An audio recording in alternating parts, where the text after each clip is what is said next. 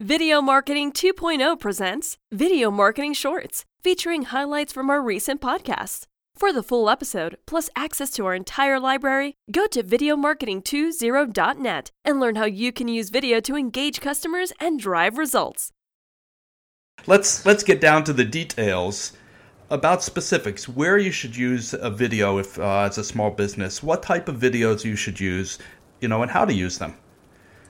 Yeah, Joel, and this is such an important point that I think a lot of people uh, may overlook when they start uh, getting into video marketing. You know, the first decision is, you know, deciding that you need to do it.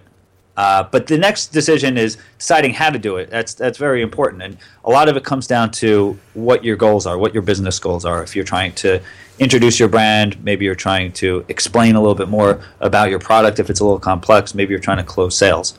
So you know, there are a couple of ways, uh, a couple of places that you could use your, your video. The number one, the most popular, is for your website. Uh, you typically think of it being like the first thing above the fold on your on your landing page, uh, and this is this is usually for the product overview. You know, this is it could be you know you have a, a complex maybe technical uh, product that you want to simplify. You just feel like website copy is, is not doing it, maybe maybe hurting more than helping.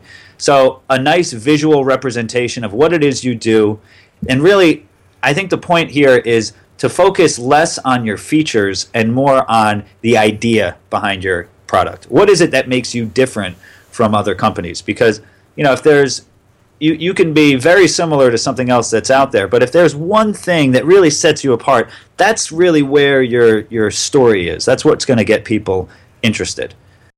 That was an excerpt from episode 46 titled Every Small Business Should Use Video.